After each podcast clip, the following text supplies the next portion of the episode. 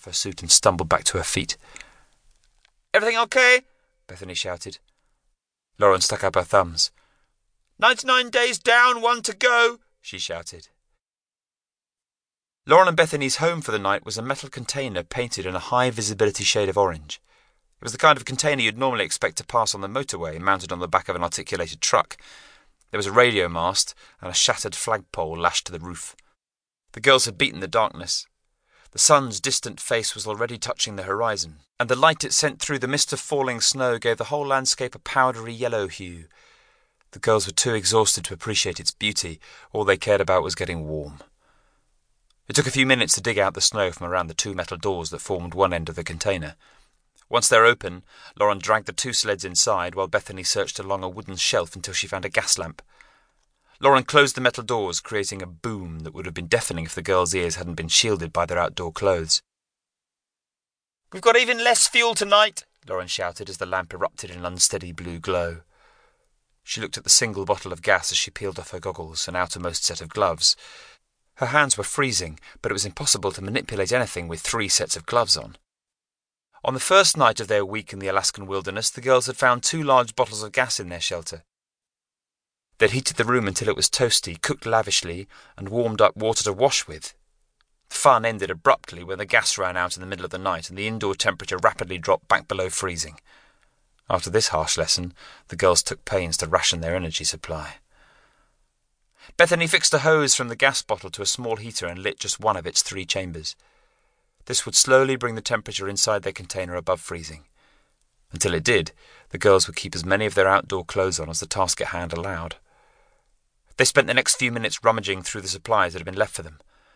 There were plenty of high-energy foods such as tinned meats, flapjacks, instant noodles, chocolate bars and glucose powder. They also found their mission briefings, clean underwear, fresh bootliners and floor mats.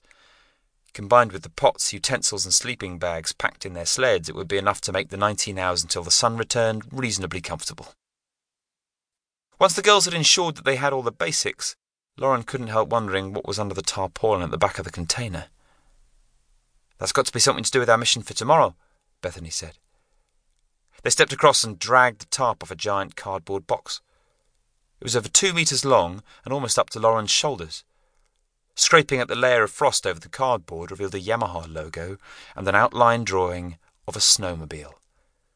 "Cool," Bethany said. "Don't think my legs could handle another day trudging through that snow." "Have you ever driven one?" Lauren asked. "Nah," Bethany said, shaking her head excitedly. "But it can't be much different from the quad bikes we drove last summer at the hostel. Let's open our briefings and work out what we've got to do tomorrow." "We'd better take our temperatures and radio base camp first," Lauren said. There was a radio set already linked up to the aerial on the roof. Its battery was cold, and it took several seconds for the orange frequency display on the front panel to light up. While they waited, the girls took turns measuring their body temperatures with a small plastic strip that you tucked under your armpit. The indicator lit up between the thirty-five and thirty-six degree marks on both of them. It meant the girls were running slightly below normal body temperature, which is exactly what you'd expect for two people who had just spent several hours in extreme cold.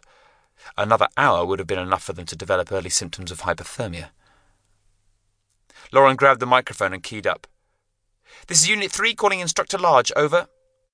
"Instructor Large receiving. Greetings, my little sugar plums." It was reassuring hearing a human voice other than Bethany's for the first time in twenty-four hours, even if it was that of Mister Large, Cherub's head training instructor. Large was a nasty piece of work. Pushing kids through tough training courses wasn't just part of his job. He actually enjoyed making them suffer. "Just reporting in to say that everything is fine with me in Unit four, Lauren said. Over. "Why aren't you using the coded frequency, over?" Mister Large asked angrily. Lauren realised her instructor was right and hurriedly flipped the scramble switch on the front of the receiver. "Oh, sorry, over." "You will be tomorrow morning when I get my hands on you," Large snapped. "Minus ten house points for Hufflepuff. Over and out." "Over and out," Lauren said bitterly. She put down the microphone and kicked out at the side of the metal container. "God, I really hate that man's guts." Bethany laughed a little.